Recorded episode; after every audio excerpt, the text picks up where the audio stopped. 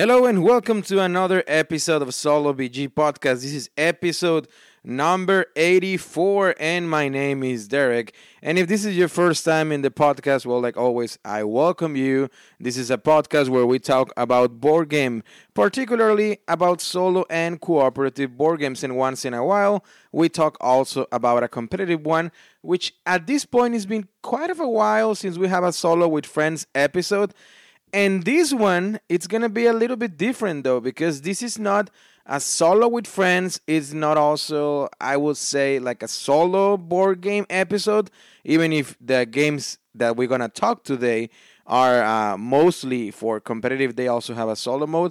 But yes, you were right. You hear the games that we're going to talk about, because usually on this podcast, if you have listened to the previous ones, or once again, if this is your first time, I welcome you to listen to the previous ones once you're done with this one, of course.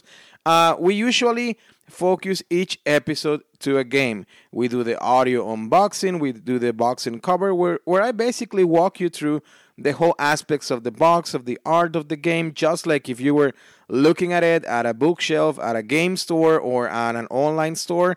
And I also give you the experience of an audio unboxing, describing you everything. But I usually focus in one episode, right? And then I talk about, of course, gameplay and all that stuff, and then my thoughts on the game. But in this episode, we're going to make it a little bit different, and we're going to talk about two games that they were sent completely free to me. Big disclosure over there. But at the same time, that doesn't change anything. I will still give you my honest opinions on both. But we're going to talk, as you read on the title, about Big Easy Busking and Fire in the Library. Both are published by Weird Giraffe Games. I hope I pronounced it correctly. You know, with my English, it's still not perfectly giraffe or giraffe, I guess. In Spanish, it's jirafa. So there you go. If you want to get a Spanish 101 lesson, there you go. Those are the publisher of those two games. One is designed by Joshua J. Mills, which is the Big Easy Busking, and the Fire in the Library is designed by Tony Miller and John Prather. And both they have a solo mode that we're going to talk about during the episode. But yeah, since they're both small kind of games, I decided to combine and make a full episode about them, but together, right? So there is. If you are looking for ways to support the channel, or better say the podcast, because I guess I just was watching a couple of YouTube videos right now, and I guess that word channel is stuck on my mind. If you want to support the podcast, there's different ways that you can do it. And of course, I'm always super appreciative of all of those. The first one, and more easier one, if you are listening through iTunes, well, it will give us a 5-star review, if you think we deserve a 5-star review, of course, or a 4. I hope it's not lower than 3. And most importantly, if you can just type a quick review, that really helps the podcast to get, to be able to reach to more listeners that are browsing through iTunes. So please, if you're able, just put a quick review, I guess, like cool show, or very nice, or even something like that. I would really appreciate it. Now, if you want to share your comments with me, please do, and put a longer one. That also helps. If you want to direct me, you can do it at my email at solobgpodcast@gmail.com. So that's one way that you can support the show. The other ones, you know it, I have said it many times. You can follow us in our social media on Facebook and Instagram at SoloBG Podcast, Twitter as well at SoloBG Podcast. And lastly, the other very important way that you can support the show, it's by going to KickstarterGames.com. That's Kickstarted with ED, games.com. And you can pick yourself some cool games, some cool collectibles, because they have collectibles as well. They have some cool masks right now, like meeple masks and stuff, which they're very cool. And regardless of what you choose, you can use the code SoloBG, all together, just SoloBG, and you will get 15% off from your total purchase. And if you spend $100 or more, and if you're US-based, well, then they're going to give you a free shipping. If you're in any other country, which I know I have amazing listeners all around the world, believe it or not. I know I have listeners in Germany. I know I have listeners in Australia. Hey, my friends from Australia. I know I have listeners in England, my friends from England.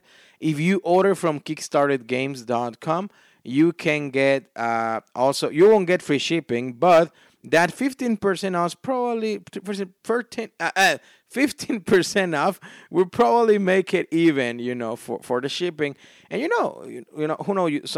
At some point you can find games that you forgot to back when the Kickstarter campaign was going on, or games that sometimes they're not available in certain regions. So in that way, you know, there's a chance. So go and check KickstarterGames.com, and in that way you can support the show as well. Also, a comment that one of our listeners told me, and I really appreciate it, and I'm trying to learn, you know. I'm trying to take it from there. They told me that sometimes, that my English is not bad, but sometimes I speak a little bit fast, and I guess with my accent it's a little bit hard to understand, so I will try to... you know, keep my excitement, I'm sorry, a little bit lower. In that way, I can, you know, speak more clear, I guess. But yeah, thanks for the feedback. I really appreciate it, and I will try to do better, of course. So there it is. I'm also going to tell you in a little bit which games I have been playing, which one of them had been a little bit disappointing so far. And it could be one of the big deceptions of the year. But I don't want to talk to it too much because... I'm trying to do an episode about it, which it will be weird because usually the games that I bring to the episode and usually the games that I like to talk about are games that I actually enjoy a lot, or in other cases, games that the publishers very kindly, and I really appreciate it, they send it to me. And as a moral and ethic way to correspond, I always do an episode about it. But sometimes... you know, I've been thinking about doing some episodes of games that I don't like, and this is going to be a big one. A big one that, you know, it has high ratings on BGG and stuff. But anyway, let's stop with the spoilers now, and let's jump, like always, to start in 3, 2, 1...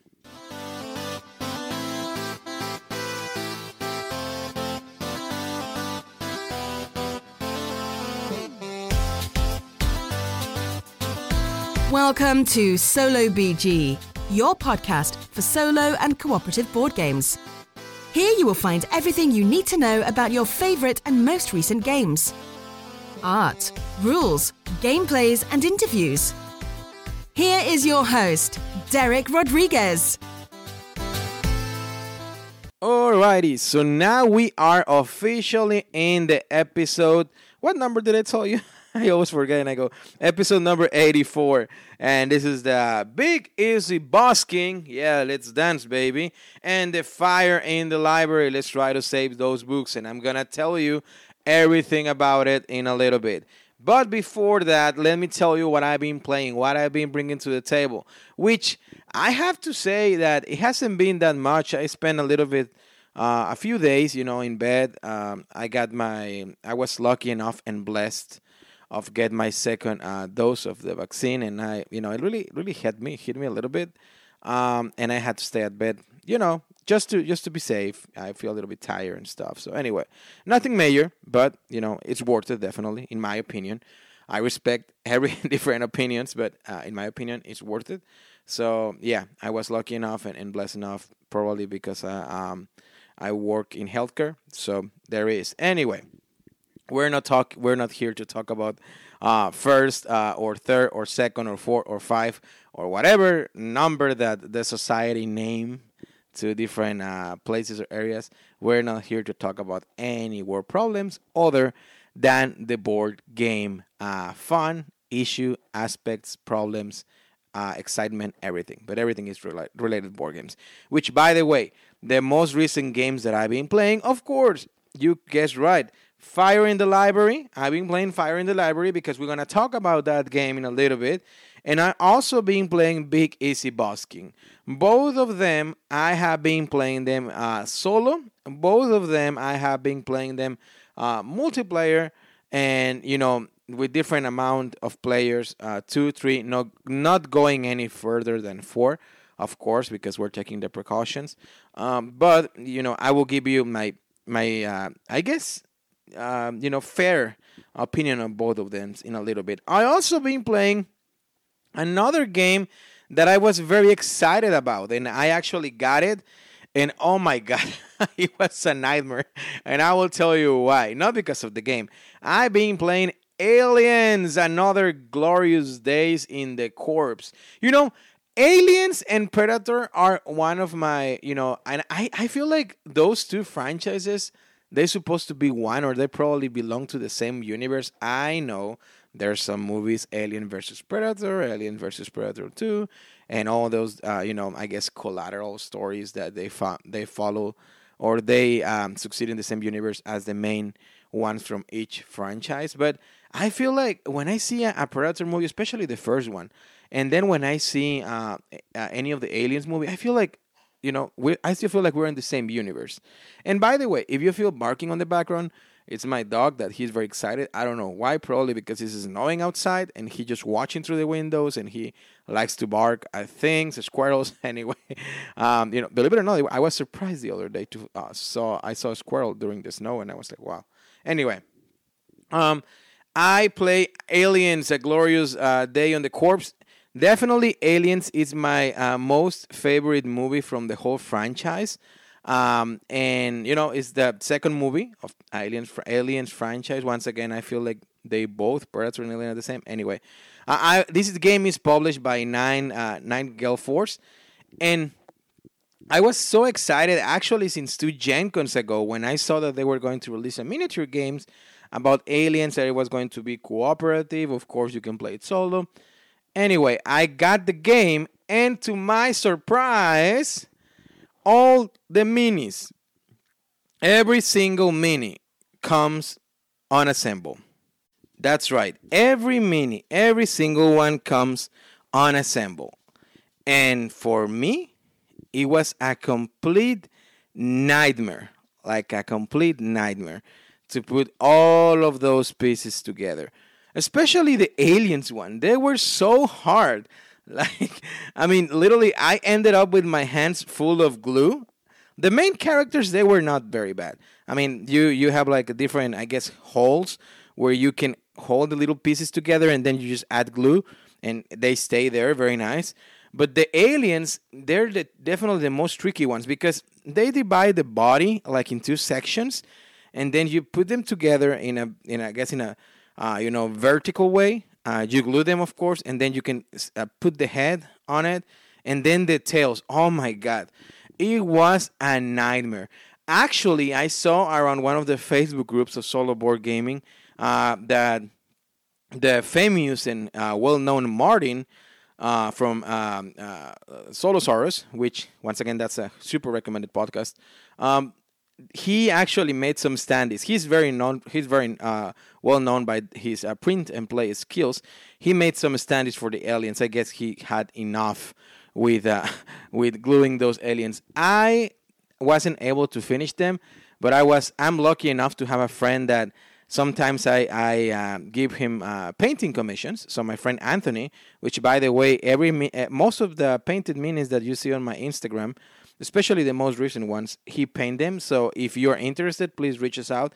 He has great prices for commission, and he's very talented. Anyway, he was finishing my commission of the Power Rangers Heroes of the Grid minis. So I told him, hey, I'm supposed to pick up these minis today. Do you mind if I take some Alien miniatures for you to glue, since you're more crafty than me? And of course, he was fantastic, and he ended up gluing like 12 Alien pieces for me, the remaining ones. I think I only glued 4, and very bad. So anyway, that was my big frustration on that game. Other than that, it's very fun. It's kind of like friends have been asking me, and people, like, since I post some pictures, it's kind of like I feel like it's a mix of Zombicide, Night of the Living Dead, compared with the Resident Evil 2 board game, where it's kind of like it's not so much. Well, you're not exploring because you have the tiles there, kind of like in Zombicide. But once again, you're moving, you're interacting, you're shooting, you're defending and stuff. You know, very similar feel, but of course the theme, it's more Alien Of course, it's Aliens, and the components are once you glue everything, they're okay. And it's fun. I played the first scenario, which, as in the movie, you had to rescue Newt, the little girl, and I was able to rescue her. But then, after my victory, I went and checked that I did a lot of mistakes. I only played solo once again this game, and I did a lot of mistakes. And I try to find on the rulebook like solo mode, completely, you know, like when you're trying to play solo, and the rules. Some games they give you like, oh, if you're playing the solo variant, this is how you do it. Well, this one I couldn't find any rule, so I had to watch a few videos and stuff, and then I was like, oh, okay, now I got it. But that was after my victory, and I did a lot of mistakes, so that doesn't count. So I will have to play it again, but I had fun. I wanted to throw it out there that I really have fun with Aliens Another Glorious Day in the Corps. Big Easy Busking, of course, I've been playing Big Easy Busking. I'm not going to talk more about it because the episode will be about that game. I play Magic the Gathering. Can you believe it? I play Magic the Gathering with my friend Robert, and Magic, it's always a blast. I'm a new player. I told you this in a previous episode and a recent episode, probably no more than 10 episodes ago. I'm a new player, and I start to buy all the... My goal was to buy all the Zendikar Rising new corset that came out not too long ago and get all the cards and stuff. But then my friend Robert recommended me to get some pre-built decks that they're very well balanced, that you can play with them. And I don't want to give any commercial, but you can get them on an online store. The online store name is with cards, and the other word is kingdom. So there you go. You can make it up, Google it, and the website will come. Anyway, they sell pre-built decks. Like right now I have the Big Red Relics and Altered Beast. And what they are is just a deck of 60 cards that they sell you in $9.99 American dollars. And basically, they're decks that they're ready for you to get them, shuffle them, and fight against other decks. And I found that it's very clever and that is super fun. Once again, probably some people that are listening, probably they are like, dude, this being there for a while, dude. I mean, this is things from 15, 20 years ago. Yes, but some patience, my friend. I just start on the Magic world. Anyway, I just bought two decks and I play with them. Oh my God, I love the Altered Beast ones. And if you're a little bit of old school like me, you will remember that fantastic video game from the Sega Genesis mainly, called Altered Beast. Do you remember that it was something like you will see a stupid skeleton at the end of every level and they will tell you, welcome to your doom or something like that. And then when you start the first level, it was so funny because another guy will tell you, kind of like a Zordon Power Ranger guy, avoid from your wave and whatever. So it was so cool. So many good memories. I hope one of you amazing listeners that are out there, you remember this game. So fun. Anyway, that's why I bought Altered Beast, and nothing like the video game. You don't get those fantastic bears or wolves or whatever. But you get crazy beasts that they can mutate with each other. Anyway, I mean, that Magic needs his own episode, definitely, or his own series of episodes. Which, by the way, I want to throw a shout out there. If you are a Magic the Gathering player, or if you have a lot of experience and you know the Magic world very well, please reach out to me and we can do an episode together and a special about Magic the Gathering. I will love to do that. I really will love to do that. So if you are out there, please reach out to me. Anyway, I play Magic the Gathering. I had a blast. The other game that I play that, oh my God, it needs to have his own episode. I already told you about a little bit ago. Altar Quest, a cooperative game of fantasy adventure for 1 to 4 players, published by Blacklist Game and designed by my friends Adam and Brady Sadler. This was supposed to be the re-implementation of HeroQuest, and I'm not gonna say no more because I'm trying to do an episode about it, and it will be probably one of the hardest episodes for me to do. Altar Quest. Now you can start to tell, I guess, by hints what do I mean.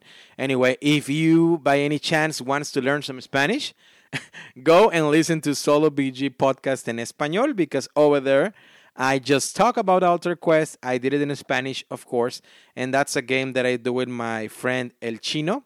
and we do together that podcast, and we talk about games, we have guests and everything, but that one is completely in Spanish, so check it out if you're interested. Anyway, now let's jump into today's episode. Big Easy Busking, Fire in the Library, both published by Weird Giraffe Games, and the designers for Big Easy Busking is Joshua J. Mills, and the designer from Fire in the Library is Tony Miller and John Prather. I'm not gonna go into each section of it. I'm gonna do it more smoothly, since this is the first time in the show that we combine two episodes, and we're gonna start with one. I'm going to talk to you about all the aspects, and then my what do I think, and then we go into the next one. Okay, so let's start with Big Easy Busking. Big Easy Busking, it's a small box. I have it here. I'm always doing this sound effect of boxes. It's a very small box. On the front of the box, of the cover, it's a very nice art of a band of three people. And one is with the sax, the other one is with the trumpet and with the drums. And I'm a huge fan of music. I don't consider myself a musician. I play very bad guitar. I play drums decently, and I play piano very, very bad. But anyway, I love the theme, definitely, and the art of the game. And then it will tell you that it lasts 45 minutes, 1 to 5 players, and aged 8 year plus. Big Easy Busking, once again. On the back of the box, you have like a little bit of... they're showing you a little bit of the cards that you will encounter on the game, but it doesn't show you how the game is going to look. New Orleans, the Big Easy is known for many things: Creole cuisine, a unique dialect, annual celebrations and festival, and its distinctive music. Players take on the role of a group of street musicians, buskers, ready to make in big New Orleans by strategically playing songs to different adoring crowds. Big Easy Busking, it's a competitive area control game about playing music, matching the mood of the crowd, and knowing when to push your band members to their max. And it has a solo mode that it has been developed by Carla Kopp. Now, I believe Carla Kopp, and I hope I'm not wrong, and if I'm wrong, please correct me. I believe Carla Kopp is the manager, I think, from Weird Giraffe Games. So it's very cool to see that she actually did the solo mode. Even more cooler that you know, in this inclusive world that I love, that Carla did the solo mode. You see what I'm saying? Great, great. Thumbs up to Carla. And yeah, so this is the little box. This is the... I already talked to you about the box. Now, let's do the audio unboxing, shall we? Let's open this box. And like always, I'm trying to do it as unedited and live as I can. So I'm holding the microphone with my arm while I try to open the box. Oh man, it's so hard. Hold on. I'm doing it. I promise you. I'm opening. Give me 1 second. Don't go anywhere. You're going to hear me a little bit far away from the mic, but it's just... believe me, I'm not yelling at you. I'm just trying to open this box. I don't know why it's so... is it glue or something? Oh, there it is. Okay. Probably I put everything back very wrong. Anyway, we're back. The first thing you're going to see inside is a rule book, of course. And it tells you that you can also learn to play by watching a video explanation here. They give you a link. And also, which is very cool, and I love it. I love it. This will be a thing that I will that I will spoil you right now. I love it. That they say... listen to the Big Easy Busking playlist on Spotify here, and they send you to the playlist that they made for in Spotify for the game, and that's very cool. And I will tell you why when I share my thoughts. And it's 15 double-sided page with a guide at the end, very colorful. It's showing you basically what to do. It doesn't have too many illustrations, but you know, by sections like number one, number two, number three, number two, number four. You know, everything that you do while you're playing.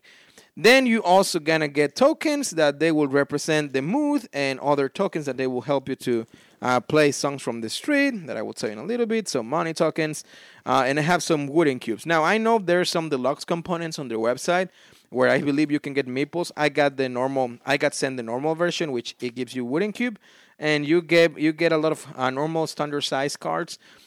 Some of them with the turn sequence, other ones that they have the songs that you're going to play, the songs for different players. And you're going to get also big cards, kind of like tarot size. And those ones are going to be for the crowds that you're trying to please, but also they're going to have the solo bots. We have two solo bots on this one, and they have different scales of difficulty. And that's what you find inside the box. How does it play? How do Big Easy Busking plays? So the game is going to go over 3 rounds, basically. And what you're going to do is you're going to choose a color player card, they call it, and you're going to get energy tokens, right? And those energy tokens are going to represent the energy that each of your musicians, which once again, just like in the cover, you have 3 musicians. You have the saxophone lady, you have the drummer, and the trumpet. To each one of them, you're going to put 4 energy cubes on them. That means, once again, they represent the energy that they're playing the music. And then you're going to have some on the reserve. You're going to start with $3. So basically, on your turn, you can do either one or with one action only. So at the start of your turn, you can finish a song that you previously play. Or once you want the other thing that you will, well, that will be better said at the beginning of your turn. Then you will have an action to do. You can either learn a song or play a song. And how it works is that you will have different songs on your hand that you will start with. And each song will have different requirements. They will have a title of the song, and it will have different requirements, such as like, okay, I need 1 energy of trumpet, 1 energy of drums, and 1 energy of saxophone. So if you want to play that song on your turn, you're going to put energy cube from the corresponding musician to the card that they need the requirements. And also that card, that song, it will have a symbol that represents the mood that song usually plays to. And on the middle of the board or in the middle of the table, you will have, once again, the first round, you will have 3 different type of crowds, 3 different type of moods. And then you're going to play the song wherever you want, regardless if the song match with the crowd mood or not. You're just going to play the song. That's what you're going to do. That's it. The other thing that you can do on your turn is that it's going to be like a street market of songs. You can try to buy a song from there by spending 1 resource from each musician. So once again, you're spending the resources, the energy resources. Now they have less energy. So think about that. That's the cool strategy of the game. You can get a song to try to play them, in future turns or even rounds. There are also going to be a market of songs, which one of them will have a cool ability. And in order to get those ones, which they're usually better, you can pay $1 extra regardless of which one you choose. It's just the resources and $1 extra, or $2 if somebody previously picked it up, because those ones are available to everyone on the table. They only can increase price or decrease price depending on where you are on the round. Anyway, so that's your 2 main actions. Then the next player will go. They will follow their actions and stuff. When it comes back to you, that song that you previously played in a crowd, then you're gonna finish that song. And that will take you to different steps. First of all, you're going to see if the symbol match. And if the symbol match, if you want, you can only put 1 energy from that song into the crowd and return the remaining ones back into your musicians and rearrange those however you want. In that way, they will have different levels of energy. In that way, you can play more songs that you have on your hand. Or what you can do is just put all your energy on that crowd. If the symbol match, once again, you have those 2 options, and you will get $1. Now, if the symbol doesn't match, you have to invest all the energy in the crowd. And I guess that makes sense, thematically speaking, because I guess it will represent, like, okay, I'm trying to please a crowd that it has a different mood. They were probably expecting from something more joyful, but I'm playing more a melancholic song. So I'm going to waste all my energy to try to please them. So you had to take them. Anyway, regardless if the symbol match or not, that song, you cannot play it again on that round. And you will notice also that on the crowd songs, it will have a reward for the majority. I mean, that means the player that has the majority of energy on that song, they will have a reward at the end of the round. But also, it's going to have a threshold for just a requirement of how many energy you have to get on that crowd. In that way, at least you can get, a symbolic reward at the end of the round, which is usually $1 or $2 or so on and so forth. So that's where it's going to be determined if it's worth it to go ahead and battle against other players in some songs. Or if in some songs you're already losing, well, it's probably not worth it to go and spend all your energy of the band in that particular crowd, because probably the other player is already taking over of that. Anyway, regardless of what you do, you finish the song, and then you can tip your musicians. And that's a very clever mechanic that the game has. So the tipping works that after you play the song, you put the card face down, you spread your energy either in the crowd or back to your musicians. You can spend $1 to bring one resource, one energy resource cube from the reserve onto the musicians. Or if you have three energy resources, you can spend $3, in the way you can bring those and once again rearrange them on your musicians. So that's another way that you can be getting more resources, because the resources that they stay in the crowd, that's it. They stay there until the end of the round. And players will keep going like that, finishing songs, learning songs, playing new songs, and then until everybody passes, because that's the other option that you have during your turn, to pass. That means that you don't have anything else to do. Once that happens, we're going to score the crowds. Once again, this is a majority game, so whoever has the more energy on certain crowd will get the big reward, and we're also going to get the mood token. And I'm going to tell you why this is important. And then all the players that reach the threshold of the energy of that crowd will get also that reward. The game will end after 3 rounds. So after this first round, we have 3 different crowds. Then the second round, everything will refresh. You will get all your songs back. Everything will be like at the beginning. But instead of drawing 3 crowds card, you will get 4 crowd cards. And then once you finish with that round, we're going to go with 5 crowds. And at that point, the game ends. And at the end of the game, the player who has the most money and also...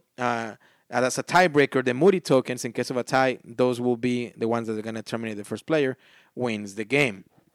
How is it to play solo? Well, I play one of the solo variants that they include on the game, that it's called, which I think is the most fun one, which is called the bot followers or the robot followers, something like that. So basically what that AI does is that they start a turn, they start every turn, and they will always play a song. So let's say you choose the red character. That will be your band, right? He's going to get all the other characters that they didn't play basic songs. You're going to give it a good shuffle. And at the beginning of his turn, he's going to reveal one card. And he's going to try, if you're not playing a song on any crowd, if he doesn't see any of your songs there, he's going to put it to whatever symbol match, right? And it will have like a description of where to go on the guided card, which is very cool. But if you have a song on any of the crowds, he will go and follow you and fight you over that crowd. And then it's going to be your turn. You're going to do the same. And then he's going to finish his song. He's going to have his action, which basically will be revealing a card from his deck and try to follow you and put energy on it. He has infinite energy because he starts with one faction energy color, but then he gets, once he's done with that one, he gets... all the energy from the other players.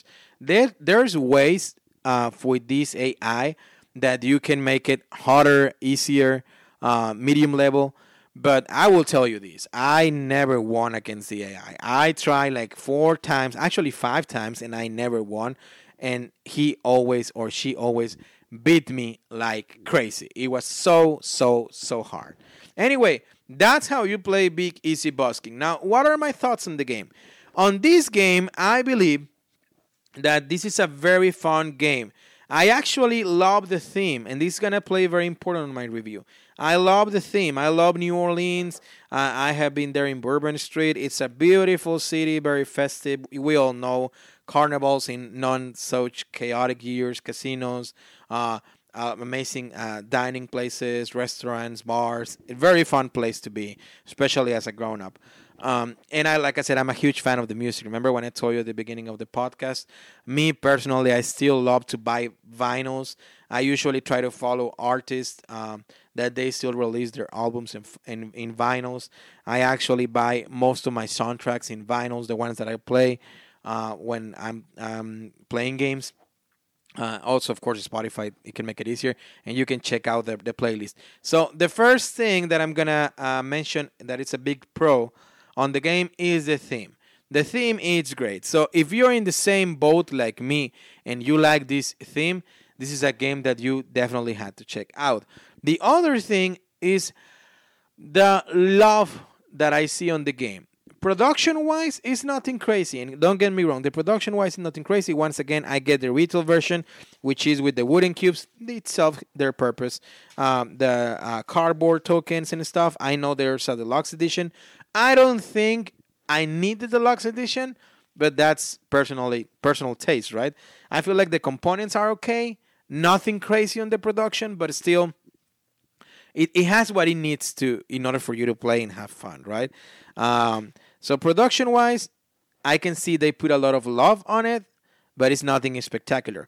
And when I say love on it, is because the solo modes are very well guided. The rulebook is very well guided. You can tell that it's an independent publisher. You can tell. Yes, you can tell. I don't know what it is, but you can tell.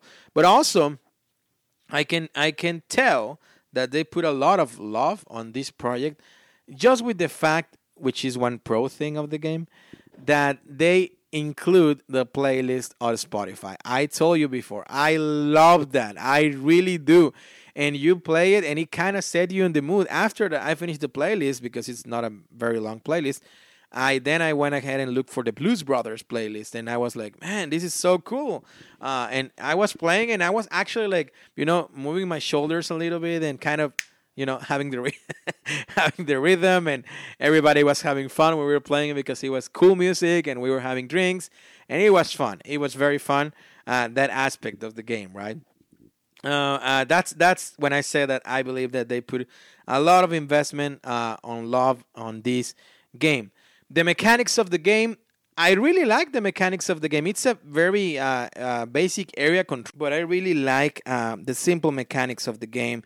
The area control type. I also like where you can how you start your turn by finishing a song, and then when you can tip the musicians to get more resources, and the threshold part of the area control, where still if you weren't able to get the majority there, you can still get some sort of reward, and that way you don't feel like your energy was wasted, even if you feel like at some point, well, at least you got something, you get more money.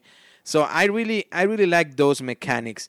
I think it's a cool game that I also like that it plays in 3 rounds, because they were right when they say that the game plays about 45 minutes, and that's if you're playing probably with 4 people, because it was about 45 minutes to 50 minutes kind of. When I played solo, it took me like 20, 25 minutes. So the time-wise was also very accurate to what they describe. It's an easy game. I don't think that, I don't know, could be. I don't have kids, but I don't know if an 8-year-old, 10-year-old kid, will grasp the game.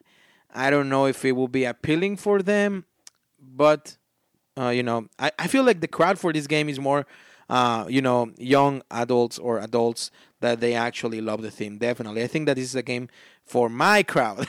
I think this is a game for me, not so much for kids. I don't think it's a kids game.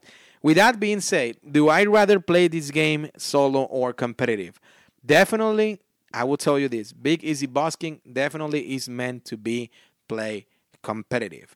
Of course, the solo mode helps. Of course, it was fun for me to challenge myself and try to defeat the stupid bot that he was following me every time. And I still want to defeat him or her, but I definitely had more fun playing a competitive way.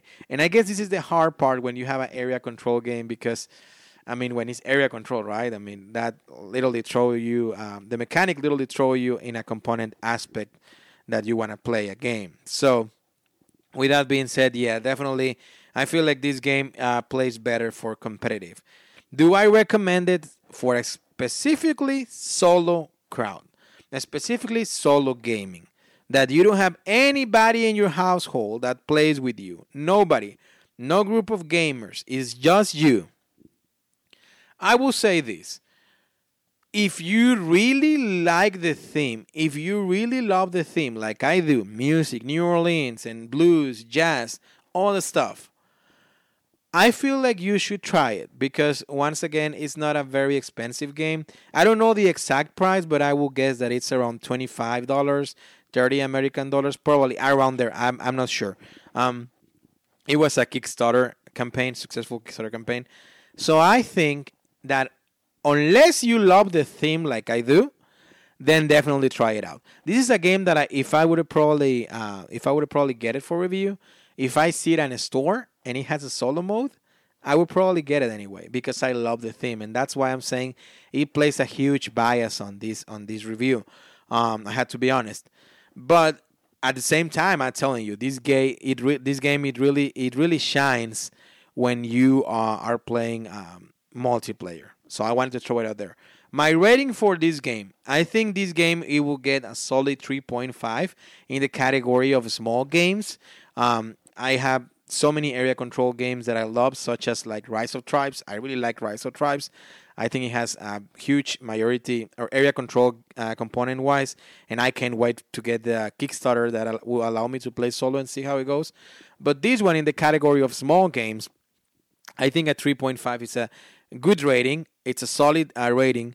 Of course, it doesn't get the must-have, but once again, it's a strong rating, and check out all the aspects that I just told you. If you have a group of friends, then definitely I will recommend you to get it, and you will have fun.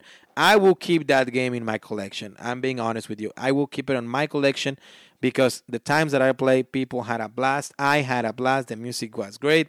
And the solo mode, I still want to get back to the solo mode. You see, this is the tricky part where I'm telling you, unless you love the theme, but probably because I love the theme, it's like, I really want to defeat the boss. It's so hard. And congratulations to Carla, because that's the solo modes that I like, you know, challenging. So Carla did a great job with the solo mode, and Joshua J. Mills also with the design of the game. So there is Big Easy Busking, a huge 3.5, solid game. Check it out if you are able. Are you looking for that Kickstarter game that you missed during the Kickstarter campaign? Are you looking for that awesome and mythic expansion for one of your favorite board games? Are you sad because you didn't got the Kickstarter version of that game? Or perhaps you are like me and like to get a game with Kickstarter exclusive components and stretch goals?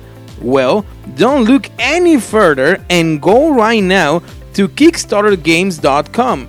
There, you will find Kickstarter board games, expansions, Kickstarter exclusive content, graphic novels, RPG novels, toys and collectibles, and much more.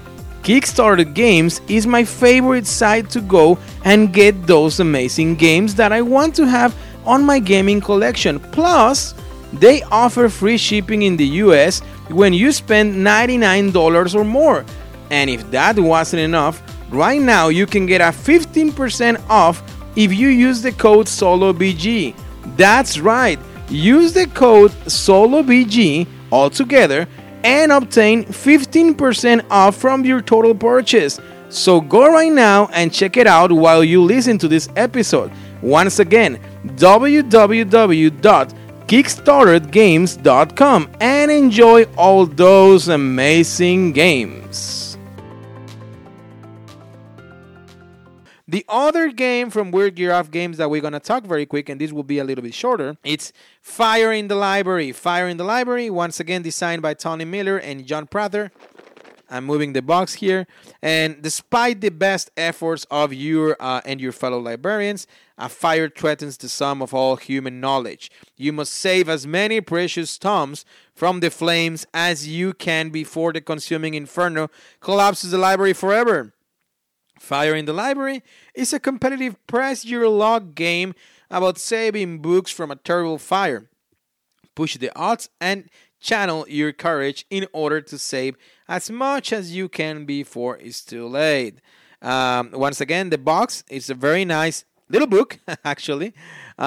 It's very nice. I love the box. It says Fire in the Library with firing letters on front. Fire and Deliver in the back, so you can actually put it on a bookshelf and it will look like a book. It looks like, simulates like it has pages. And then on the back, just the description that I told you. It plays 8 euro plus in about 30 minutes. That's correct. And 1 to 6 players. The development and solo design, guess what? It was made by Carla Kopp. And that makes me so happy. So happy because once again, I know I believe she's the manager. I want to say manager. I don't know. But I know she's very involved with Weird Giraffe Games. Actually, she has podcasts and stuff, and she seems like a very, very amazing person. But she developed and designed the solo mode for this one, Carla Kopp. The graphic design is by Katie Cow. The illustration is by Beth Sobel. Beautiful illustrations, by the way, on the game. We're going to talk about that on our thoughts. And the game design is by Tony Miller and John Prather. So let's open this book. And this will be easy because it has magnets on the side. So it's open literally. And the first thing we're going to find is that, actually a postcard they include your Fire in the Library. It's a postcard. Weird Giraffe Game, place stamp here. That's very cool. I guess I will send it to one of my gaming friends to see what they think. The rule book, it's 32 double-sided pages. I think it's a big rule book just because they include you also the rules for the expansion, because there's an expansion called Technology Books Micro Expansion, and they also describe you the Solo variants over there. Once again, includes the Solo robot variant, and includes a Lone Librarian variant, and it also comes with instruction of how you can mix those variants in a multiplayer game. How does it play? You're going to have different stacks of library sections that you're going to place them on the middle of the board, on the middle of the table, I'm sorry, from a descending number to ascending. So that means that the cards, as you guess, they probably score points, or they will score points for you, but the lowest scores will be on top, and then it will keep going down.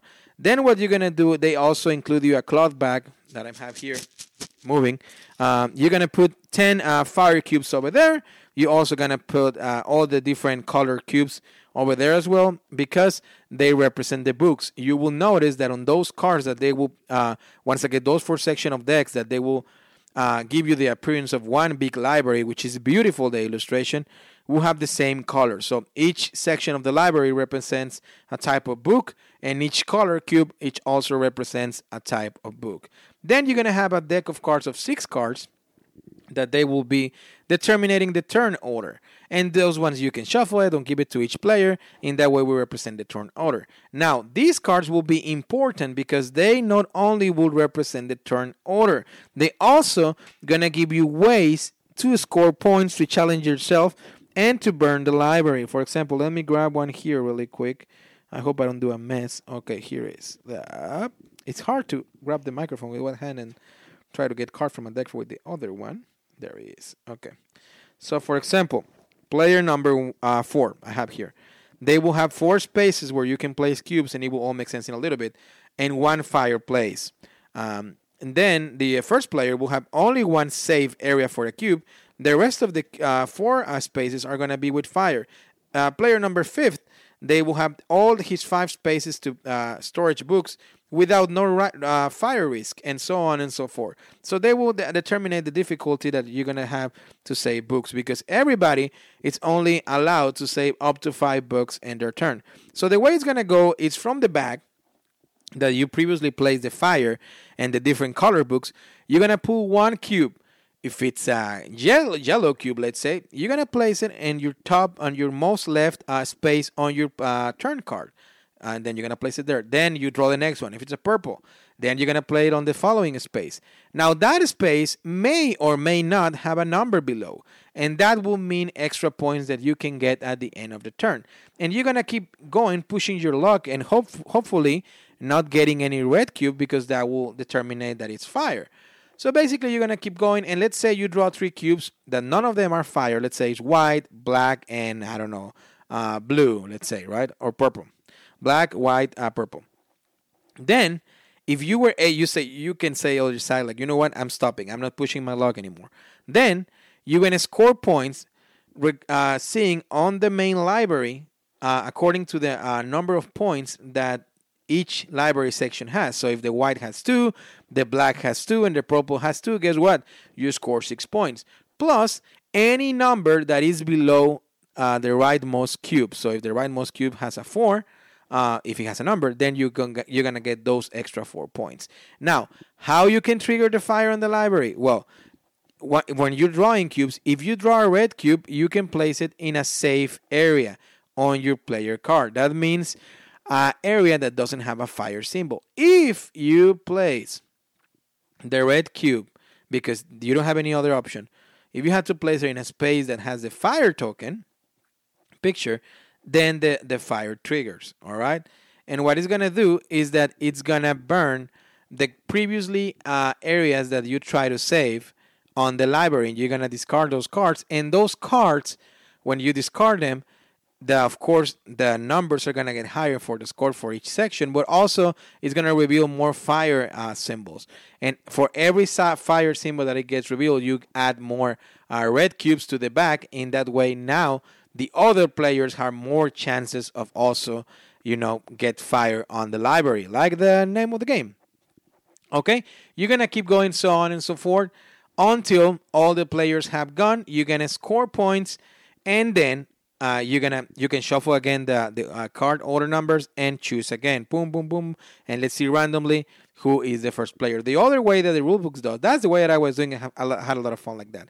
The other way that you can do is that you display them on the board. This is by the rules. And then the player that has the less score, they can choose which turn they want to get. In that way, some sort of like a pick-up mechanic, you know, in that way you can try to catch your opponents. But when I played, I decided to shuffle them and make it more random, and it was actually fun. Anyway, but the rule says that you can try to cut up. If you're the last one, you were able to choose which turn you want to take that round. And that's basically it. And, on the components, actually, when you open the book, that once again is with a magnet, at the end, of course, whoever has the more victory points will win. The scoreboard, it comes on the book itself. Inside the book, inside the main cover, there's the scoring board, which is pretty cool as well. Kind of like, it reminds me of the Set a Watch game by who is that? Rock Manor Games. It reminds me like that, because on Set a Watch you also get the board inside the box. Well, this one is the same type of idea. And he plays very cool. If you're playing solo, it has a very interesting way of play solo, which I will tell you my thoughts. Basically, you're going to have all the turn order cards available to you. You also, I forgot to mention this at the beginning, this is a very important thing of the game. At the beginning of the game, everybody's going to get two tool cards. And those tool cards will allow you to get more points at the saving phase. That means when you're trying not to risk yourself anymore. Or some of those tool cards will help you to extinguish a fire, like a torch. It can hold all the fire. Or of a water bucket, it can extinguish the fire. Things like that. Other ones allow you to change the turn card at the beginning. Anyway, you can get those tool cards at the beginning of the game. The other way that you can get those tool cards, it's every time that you trigger a fire, you will get one from the three available, or you can pick one of the top of the deck. Anyway, those tool cards will really help you. When you're playing solo, you're going to have the option to choose any of the turn order cards that you want, right? Let's say you want to start this turn with number 6, and it has different spaces without risk, other spaces with risk. But then you're going to start to pull up, cubes, whatever you're going to do, basically the same as you were doing in a single game. Then if you trigger the fire, then the bot is going to get points for the cards that you burn, which that's pretty cool. Plus 2 for every card, as long as it's not the first one. So if you burn 2 different libraries, he will score points for those libraries, and also plus 2, which it will represent kind of like he was another player and get those bravery bonus that you get at the bottom of the player card. So that's very cool. If you didn't burn the library, here's where the other nice mechanic happens. From the tools deck, they will have symbols that they work specifically for the Automa version of the boat. You're going to reveal a card, and it will tell you which libraries he's going to burn, which library sections he's going to burn, and then which other libraries he's going to get points from it. So regardless of if you were able to save books, or if you got the library burn, he's going to score points. So that will make it hard. Not as hard as the Big Easy Busking, but hard still. And you're going to keep going so on and so forth in the solo mode until one of the sections is completely depleted. How the game ends for the multiplayer is similar, but it's not quite the same. How the game will end is that, you will find a card, particularly, they will tell you, the game ends immediately when the last library card for any one section of the library is removed. Kind of like in the solo mode, but it can happen differently, if that makes sense. Because when you're having multiplayer, you can be fighting for 2 sections and whatever. So that will also be a huge point of strategy on trying to when to end the game or not. So there you go. That's basically the main difference. It feels similar, but not really. But anyway, that's how you play Fire. That's how you play Fire in the Library.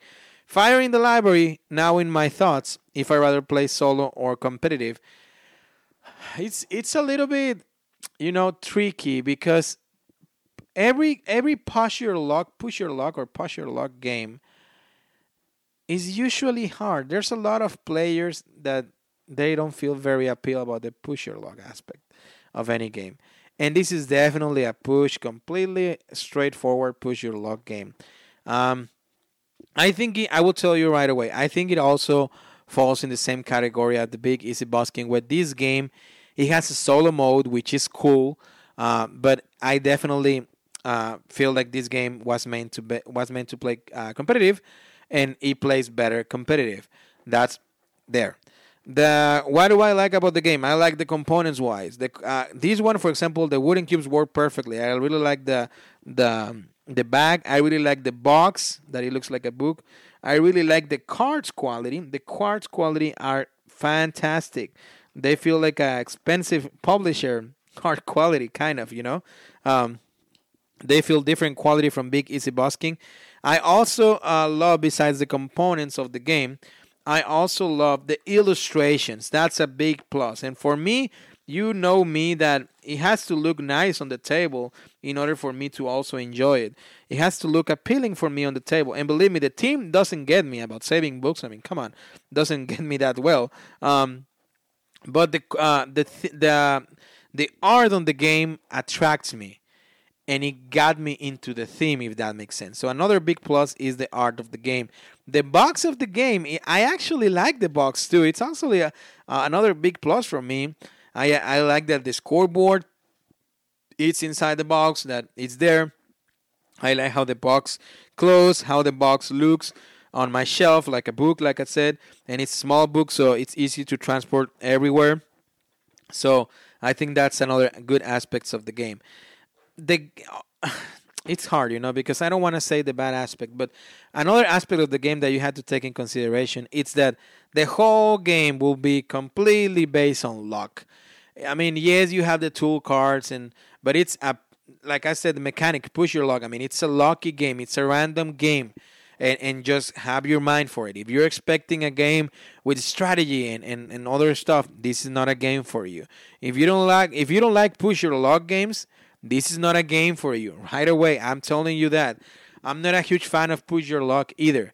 But at the same time, I don't remember any push your luck game that has a solid solo mode. I don't. I honestly don't. And it could be because I'm not a huge fan of push your luck games. But I believe I have a few in my gaming library. Not as many, but a few. But I don't remember a push your luck game with a solid solo. And once again, my recognition to Carla Kopp for that. Could be because the mechanic it's not very appealing for solo gamers, but I'm glad that they actually, Weird Giraffe Games, that they're actually pushing for solo modes, you know, in their games. They tell me that they understand the market, first of all, that now the solo gaming is like a big aspect of the market, a big aspect of games, of Kickstarters. It tells me also that they care for solo gamers. It tells me also that Carla is a solo gamer herself. It tells me that she does solid solo mode mechanics. Once again, they feel similar to solo modes, but the Fire in the Library is not that hard because I actually was able to defeat it.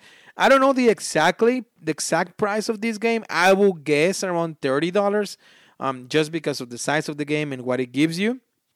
So definitely check it out. Probably you can do it on the Weird Giraffe Games website, Fire in the Library. For me, Fire in the Library will get probably a solid, you know, it's hard. It's hard because I'm not a push your luck guy. So I will say we'll get a solid 3. I don't think, and I don't mean this in a bad way. I actually have fun with it. 3. I think 3 it's a fair rating. You know, it's in the middle, but at the same time, well, it's above the middle actually, because the middle from 0 to 5 will be 2.5. But at the same time, it's a game that I will keep. Why? because once again, I don't have too many pusher locks, and I feel like anybody, this one, even 6-year-olds probably, I don't know, anybody could play this game. I think this is a fun game that you can take camping. I think this is a fun game that you can take literally anywhere. That it's, the components are so, you know, I guess you can fit them all in a small box. Even the box, if you take the box of the game, I mean, it's like I said, it's just the size of a small book.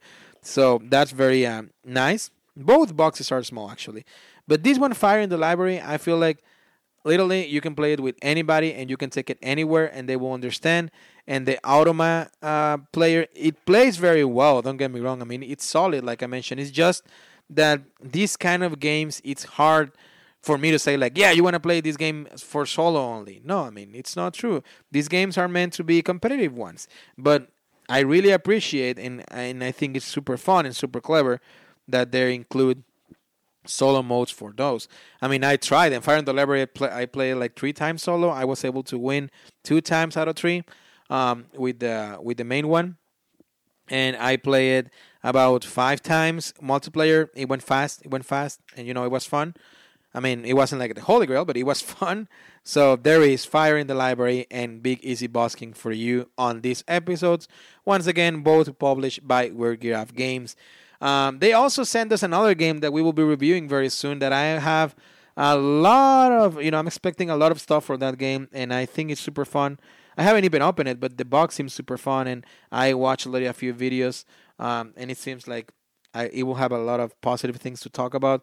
And it's Tumbletown by Kevin Ross. So we will be checking that out very soon. Anyway, this was the last. This was the episode of Solo BG Podcast. I hope you enjoyed. I hope you liked it. You know, and if you want to reach out to me, please do through all the different social medias that I mentioned on the beginning. Before I say goodbye, I want to give a big shout out to my friend Justin Bauman. Justin Bauman, he reached out to us through Instagram because I started to follow him. And he told me that he was a fan of the show and that he is from North Carolina. And he also has a channel on YouTube, so you can check it out. And he said that he enjoyed the podcast. He usually listens to it when he's traveling. He's a super amazing photographer, so you can check out his work as well. And he also does kayak. So as you see, like I have said in previous episodes, if you're running, if you're walking, if you're flying, you know, on a plane, of course, unless something weird happening. But if you're kayaking, whatever, you can listen to Solo BG. He actually does that way. So thank you, my friend Justin Bowman, for doing that. I didn't want to let the episode finish before saying hi. Anyway, that has been all for this episode. Thank you so much for listening. And yeah, let's keep playing solo. Let's keep playing. Have fun. Let's keep having immersive adventures. Check it out, these 2 games. I mean, I think they're fun. And like always, remember, for victory, go tell your friends. Till next time, see you through the speaker and at, you guessed right, the tabletop.